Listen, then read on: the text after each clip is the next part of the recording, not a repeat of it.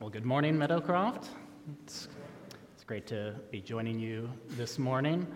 My name's Jonathan Hatt, as you already heard. I've been working with Pastor Will Stern. We actually have just recently moved to Media, Pennsylvania, uh, joined forces with Crosspoint down the street, but I'm very thankful to be joining you all.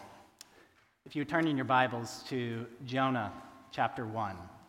Jonah chapter 1, if you have a Pew Bible, it is on page 774, and it will also be on the screen as we read. Before we begin, I ask that you would pray with me. Dear Heavenly Father, we know that your word is God breathed. It is profitable for all of us. It is profitable to rebuke us, to correct us, and to train us in righteousness, so that we may be complete this morning, equipped for every good work. So, Father, I pray that you would use this time to build us up through your Son, Jesus' holy name. We pray this in Christ's name. Amen. Jonah, chapter 1, beginning in verse 1. Hear now God's holy, inerrant, and infallible word.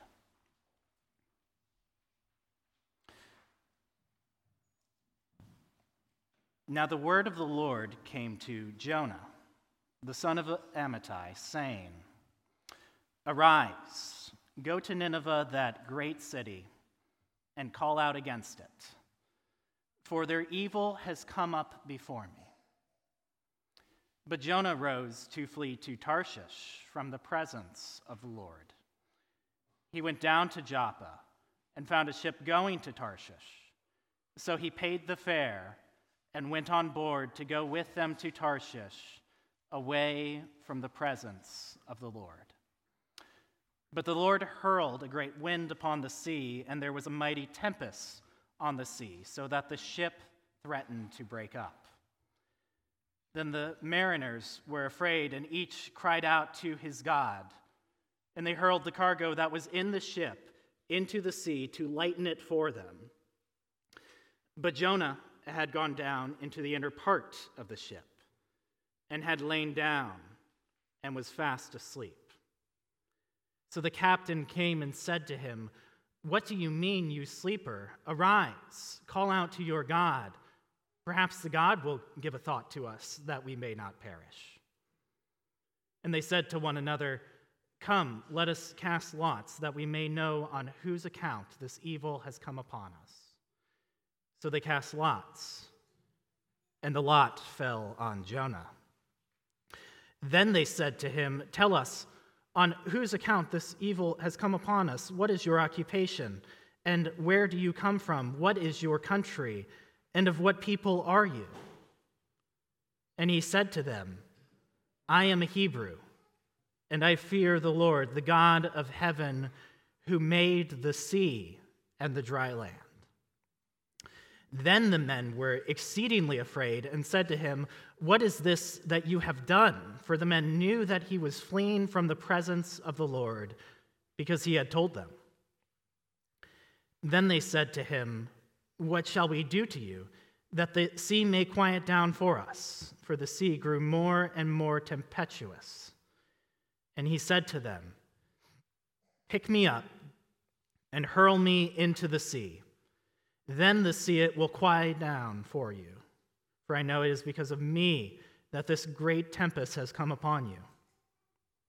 Nevertheless, the men rowed hard to get back to dry land, but they could not, for the sea grew more and more tempestuous against them. Therefore, they called out to the Lord, O Lord, let us not perish for this man's life, and lay not on us innocent blood. For you, O Lord, have done as it pleased you. So they picked up Jonah and hurled him into the sea, and the sea ceased from its raging. Then the men feared the Lord exceedingly, and they offered a sacrifice to the Lord and made vows. And the Lord appointed a great fish to swallow up Jonah. And Jonah was in the belly of the fish three days and three nights. what's your picture of an Old Testament prophet? Perhaps it's their background. You think of someone, someone like Amos, who once said of himself, I was not a prophet, I was not the son of a prophet, I was a herdsman, and I took care of sycamore figs. Or maybe, maybe you think of their imagery. You think of someone like Ezekiel, who, if we did a sermon series going through the grotesque and graphic images he uses of idolatry and what it means to the Lord, you might start getting a little uncomfortable. Or maybe, maybe it's just their emotions. It's someone like Jeremiah, who the disciples themselves compare Jesus to. That Jeremiah is often depicted as weeping. He is wailing over his beloved city, Jerusalem, and her destruction. Or maybe it's, maybe it's just that they all have this similar way of talking. They have, as Martin Luther once said, a queer way of talking. They ramble from one point to another because they actually come from the same office that Moses established in the book of Deuteronomy. Or most likely, since we have just heard his story, you're probably thinking about Jonah, who is depicted as a bigot. He's petty, he's vindictive, he's angry against God and everyone around him. For a time together, that's actually God's prophet. He, he's so simple. You may have remembered this years ago. VeggieTales was able to make a movie about him. He, he's so well known that if we were to go to West Chester University together and ask students random questions about the Bible, and they happen to know random facts about the Bible, usually one of them is there's someone named Jesus. We can agree on that. Second one is probably going to be at some point, somewhere, I think someone gets eaten by a fish. So, what's so popular about Jonah? Why is it that most of us have heard this story again and again and again? Why is it we always seem to come back to Jonah? For a time this morning, Jonah serves us as a case study. He, he's a warning for all of us, if you will, of the extent in which we fall when we seek to flee God and his commands. If you want a question to be running through your minds as you are listening to God's word from Jonah chapter 1, here's the question this chapter asks all of us What is my response when God speaks to me? Again, the question that should be running through all of our minds as we are listening to the story of Jonah is this What is my response when God speaks to me? We see how God's prophet responds. It's a very simple and straightforward story. I would encourage you to follow along with me. In verse 1, how does the story start? The word of the Lord comes to Jonah the son of Amittai, saying, and God gives Jonah three commands. Three commands you're going to hear again and again and again. What are they in verse 2? To arise, to go to Nineveh, that great city, and call out against it. To get up, go to Nineveh, preach against them. It's very simple, straightforward even, even if Jonah is skeptical, if he's a cynic about this, God gives him a reason in verse 2. Because why does he tell him to go? He says, Jonah, their evil has come up before me. It's important for us not to read the story of Jonah in a vacuum, especially because we are reading the Old Testament here. Even God just name dropping Nineveh should be enough for us to pause and reflect. We, we need to get into the mind of why Nineveh? Because you may be asking yourself, who are the Ninevites? Well, Nineveh was the capital of the Assyrian Empire. That just begs the question because now we ask ourselves who are the Assyrians? Well, according to 2 Kings 17, Assyria was the empire that conquered the northern kingdom of Israel. You know your Old Testament, that's actually Jonah's people. Going beyond this, let's take a step back from the Old Testament. Let's consider ancient Near Eastern literature. If we were to read it, the Assyrians were infamous for taking POWs, chopping off their right hands so they could not fight in war, gouging out their eyes so they could not use bows. They were brutal in what they did to people that they dominated, they subjugated, even going beyond just what they did in military war. You may know what the New Testament tells us, because as they conquered the northern kingdom of Israel, foreigners began to come into the land of Samaria. And as foreigners came into the land of Samaria, the people that remained began to intermarry with the foreigners. They began to have children with the foreigners, and the children had children. Before you know it, by the time we get to the New Testament, we have a whole separate people group that we are very well aware of that Jesus spoke about the Samaritans. These would have been the most wicked, most heinous people on the face of the earth. And that's the demographic Jonah is being sent to. Even going beyond just their wickedness, this would have been a death sentence for Jonah. We can contemporize the story for a moment. This would have been the equivalent of Martin Luther King Jr. going by himself at the height of Jim Crow laws to a Klan rally and preaching against all of them. Jonah being sent to Nineveh would most likely lead to his death.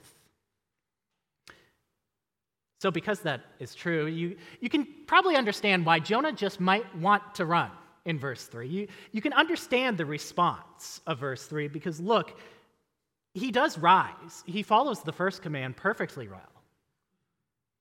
But what does he do? He arose to flee to Tarshish, away from the presence of the Lord. Just to give you an idea geographically, Nineveh is about 500 miles from Israel, where Jonah would have been located. Tarshish is 2,500 miles from Israel, and in the complete opposite direction. Jonah is making it abundantly clear he wants to have nothing to do with this message. In fact, it even goes to great lengths in verse 3. He doesn't just arise to go to Tarshish. What does he do? He goes down to Joppa he finds a ship going to Tarshish. He pays the fare, goes down into the just to get away from the Lord's presence. And at this point, we as good students of the Bible may be hearing that and saying, Jonah, that's asinine. That's moronic. That is stupid. Don't you know there is nowhere you can go to escape the presence of the Lord? Haven't you read the Heidelberg Catechism? Haven't you read John Calvin? Haven't you read your own Old Testament to know God is infinite? He's immense. He's sovereign over creation. There is nowhere you're going to escape God's presence. And yet, how often do we say to ourselves, No one heard what I just said? I'm a faithful attender of Meadowcroft Presbyterian Church. It doesn't matter how I behave at home behind closed doors. So long as I don't hurt anyone's feelings, there's no real harm done. How often do we practically have the same mindset of Jonah, thinking that there is some square inch in our life that we can run from God's presence, even go beyond this, because you may be judgmental of Jonah and saying, Jonah, don't you know when God gives you a call, you are to respond in obedience? It doesn't matter who that demographic is, but who are the Ninevites in your life? Who are the people you would go to the ends of the earth to escape? Who are the people you've chalked up as wicked, as heinous, but they're not my problem? Maybe it's not even that they're wicked and heinous. You just don't really jive well with the Ninevites in your well, your life. You're, your hand's not in danger, your eyes aren't in danger. It's not even that your life is in danger. You just don't really like the Ninevites in your life. Because to one degree or another, I think all of us can sympathize with Jonah here, where we all have Ninevites in our life who are wicked, they may be heinous. It's not my problem. What's so great about the story of Jonah, though, is he does everything he possibly can to escape God's presence in verse 3. What happens immediately? He might be trying to escape the presence of the Lord, but in verse 4, it is the Lord who hurled a great wind upon the sea. He is right there, never leaving Jonah, reminding him of those commands to arise, to go to Nineveh, to preach against them. Jonah would actually see that storm, the mighty tempest upon the sea, and he would most likely hear our call to worship, Psalm 139. You'll be thinking particularly of those words, Where shall I go from your spirit? or Where shall I flee your presence? If I send up into heaven, you are there. If I make my bed in Sheol, you are there. And for us, we take great comfort in those words. We are called into worship this morning from those words. This may even be your favorite song, knowing that no matter where you run, God is right there with you, always right beside you, will never leave you nor forsake you. When Jonah sees God hurl that storm upon the sea, he would know that storm's from God. He also knows who he is, because he is the disobedient prophet. And that storm is not a sign and promise of God's protection, it's actually an indication of God's ire and indignation. If anything, this is a sign of God's judgment for, God, for Jonah trying to flee the commands. Later in the story, him going down to the bottom of that ship to sleep, it's not him taking a cat nap to sleep off the storm. He knows that storm is from God, and he's doing everything he can to be the very first person to die on that ship. He care less about what happens to the Gentile sailors. He could care less about God trying to wake him up from his slumber. In fact, it is only when the sailors themselves come, rebuke Jonah for sleeping at a time like this. It's only when they cast lots and force Jonah to reveal his identity. It's only when they are the ones fearing him fleeing from God's commands. It's only when he has no other option that he reluctantly gives his life, throws himself overboard to pacify God, to protect these sailors. For our time this morning, everything we have seen so far, our prophet is responding abysmally to God and his commands. What is my response when God speaks to me? Well, we've seen how Jonah responds, but you've heard the story. You know Jonah chapter 1 very well. Jonah's not the only person in this chapter because who else is responding to God? What did Jonah do? But what are the Gentile sailors doing in chapter 1?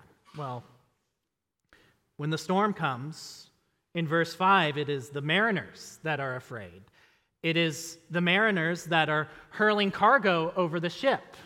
They're crying out to every God they know because they know this storm is from God, or at least it is divine. It's supernatural, it cannot be a natural occurrence.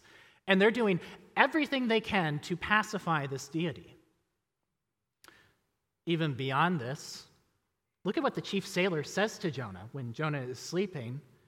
He is the one to rebuke the prophet, but look closely.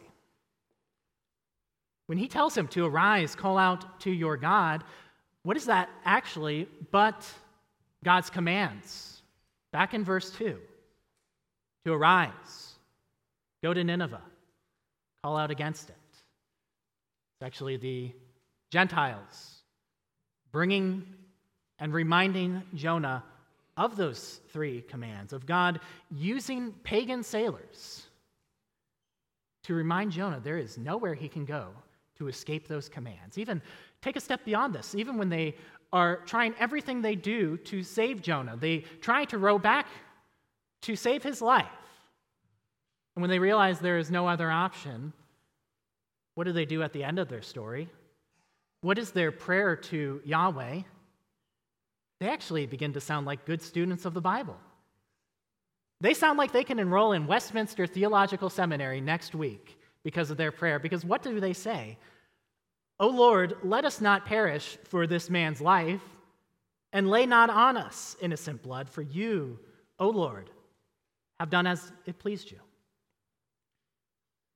By the end of our story, who are the people fearing Yahweh? Who are the people vowing to him? Who are the ones offering sacrifices to God? Isn't this just a lesson, even for us today, of how often God is willing to use people outside his church to teach us, the church, a lesson? God using these pagan sailors to remind Jonah of these commands. Because illustrate this for a moment. Think, it's been a couple years now, but think of the infamous apologist Ravi Zacharias, who it came out after he died, his treatment of countless of women over and over for decades and decades. And sadly, it wasn't the church that was sounding alarms about Ravi. It was actually a hardened atheist who had a blog post keeping track of every financial trans- transaction, every way his story was not lining up, every countless example of women after women giving their testimony of what Ravi was doing. God is perfectly willing to use people outside the church to teach the church a lesson. Because ask that question again. What is my response when God speaks to me? Well, we see two different people in Jonah chapter 1. And they're responding to God in radically different ways. But the irony of this chapter, the thrust of Jonah chapter 1 for all believers this morning is this. As Christians, you are to respond to God not like the prophet, but like those Gentiles. Isn't it ironic that the only people that seem to get who God is in the entire book of Jonah are Gentiles? Because what happens when Jonah does show up to Nineveh? In chapter 3, you may know the story. Jonah gives about five words, the shortest sermon ever, and the entire city of Nineveh repents. The king himself, even the animals, are in sackcloth and ash. What is the prophet doing in chapter 4? He's whining, he's complaining, he's in a desert, he's by himself demanding divine justice on every single one of those Ninevites. Because who are the Ninevites in our life? Who are the people that we ghost, we plan our schedule around, we do everything we possibly can to minimize the Ninevite in my life? It's not that I hate the Ninevite, I just don't really like the Ninevite. The Ninevite makes me uncomfortable. The Ninevite doesn't connect well with who I am as a person. Send someone else to the Ninevite in my life. Or maybe, maybe it is just outright hatred of someone in your life. Maybe it's not just that you don't want to hang out with the Ninevite in your life. Maybe who is the person in your life who you look forward to God's judgment? And It is not out of zeal for God's character. It's not to defend his holiness and his justice in this world, it's because you cannot stand what that Ninevite did to you in your life, and if there is any such thing as justice in this world. There's no way they could find the grace and the mercy of God. And what we see in Jonah chapter 1 through 4, the entire book, is that the most wicked, the most heinous people, regardless of their testimony and regardless of what they have done, are perfectly able to find the same grace and the same mercy. It is actually our call, regardless of whoever it is in our life, to go to those Ninevites with this same message of mercy and grace. The first point from Jonah to ask ourselves who the Ninevites are in our life, but second, again, ask look at Jonah as a case study for ourselves. If you look back at the opening verses, when Jonah first flees God's commands in verse 3, it simply says that he goes down. And occasionally it might obscure this in the English, but it goes on to say he goes down and down and down about seven more times till he actually finds himself in chapter 2. Chapter 2, verse 6, where he is at the roots of the mountain. He is he went down to the gates of Sheol and death itself. He is self destructing his life to do everything he possibly can to escape God and his commands. And he even makes it abundantly clear why he ran. It was not out of fear for his life, it's actually out of fear for who God is. Because just turn, look at the next page over in chapter 4. What does Jonah say to God directly when the whole city of Nineveh repents? He prays right to the Lord in verse 2 of chapter 4 and says, "Oh Lord, is this not is this not what I said when I was yet in my country? This is why I made haste to flee to Tarshish, and it's not because he was afraid to die, because I knew that you are a gracious God and merciful. You are slow to anger and abounding in steadfast love." And relenting from disaster. His greatest fear in the entire book is that the Ninevites might actually respond to this message. They might repent, they might turn to the Lord. And that terrified Jonah because of everything the Ninevites ever did to his entire family, to all of his people, probably to him directly. The very last people he wanted to help find Jesus was his greatest mortal enemy, and he will do everything, he will destroy his life just to escape this one command.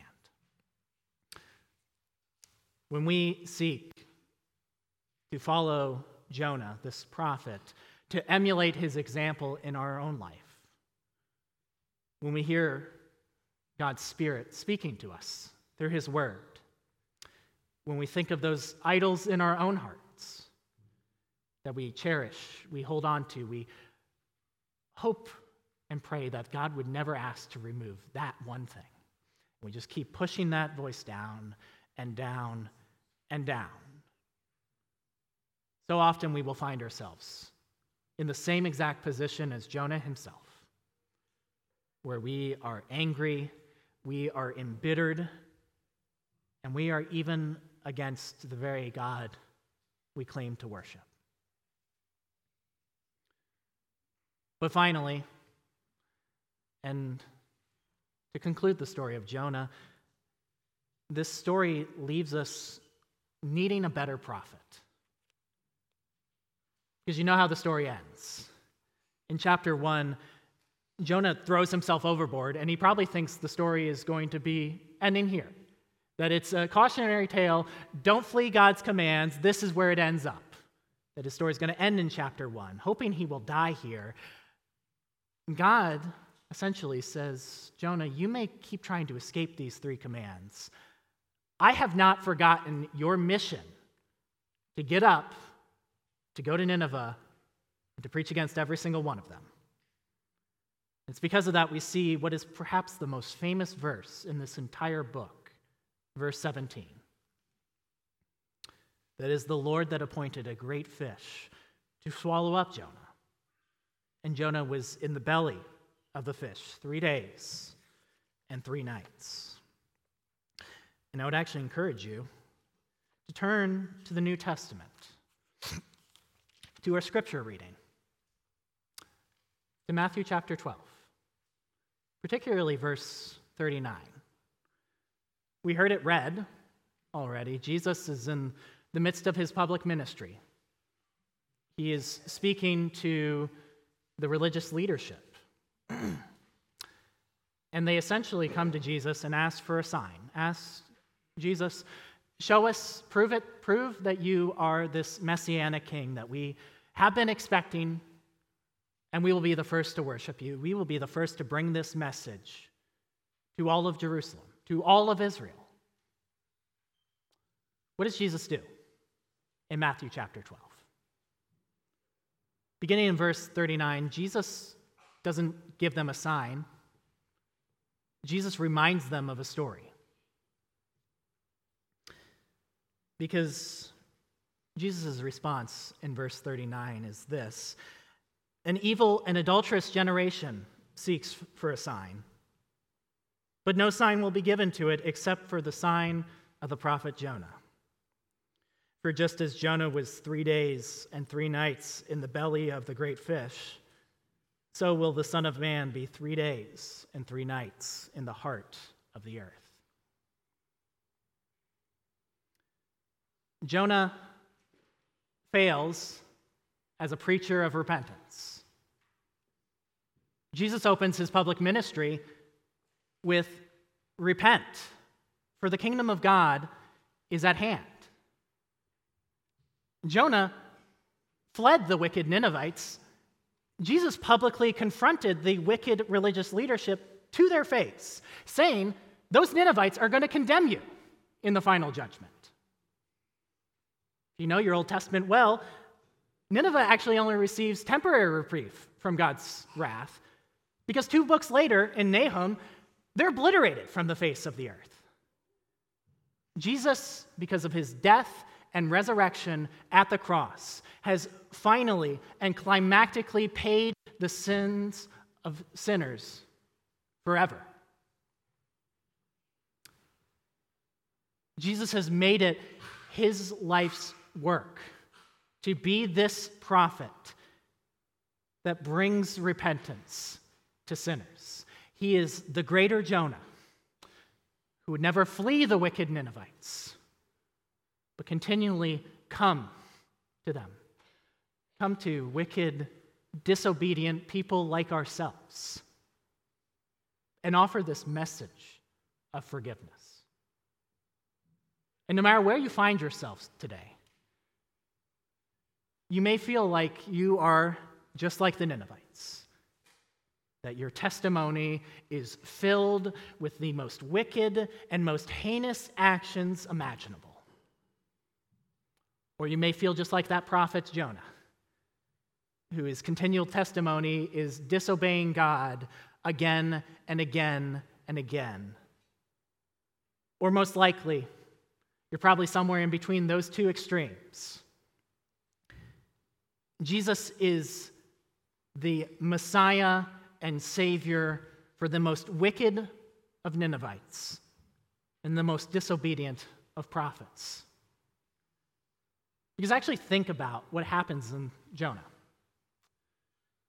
If it was up to Jonah, if it was based on his own ability to bring this message, it probably would have failed. But even though he was the worst missionary in the history of the church, think about that for a moment. What did we say happens in the book? The entire ship comes to Jesus the entire city of Nineveh repents. Because Jonah worships a God who loves to give this mercy. As we said, he is the one that responds to true repentance with forgiveness. He is the God who longs to relent from this disaster. And for us today, the hope we have as Christians is regardless of our past, regardless of our obedience, because the message has nothing to do with us but that greater Jonah Jesus. We actually have a message worth bringing to everyone in this world. So, to close, what is your picture of an Old Testament prophet? It may sometimes look like Jonah, who fails again and again to follow God's commands. May often look like ourselves and the picture of the Christian life of how we feel so characterized by that failure. But the hope we have of Jonah and every Old Testament prophet is they are pointing us to the premier example of a prophet who gives this message and was willing to give his own life so then the most wicked of people, like ourselves, could find forgiveness at the cross. Let's pray.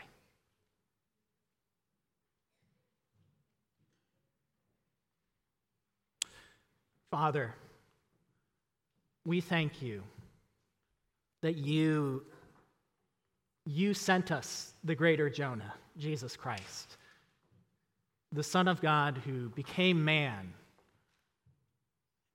one who, throughout his ministry, was going to the most wicked, the most rejected in society, and offering them this mercy, this grace. Father, we thank you that the gospel has nothing to do with our own obedience, but the obedience of your Son, Jesus Christ, who lived that perfect life, died the death that we deserve. And because of it, no matter who we are today, we know that you will relent from the disaster of our own sin, that you will extend your grace and your mercy to all sinners that come looking for it. We pray this in your Son, Jesus' holy name.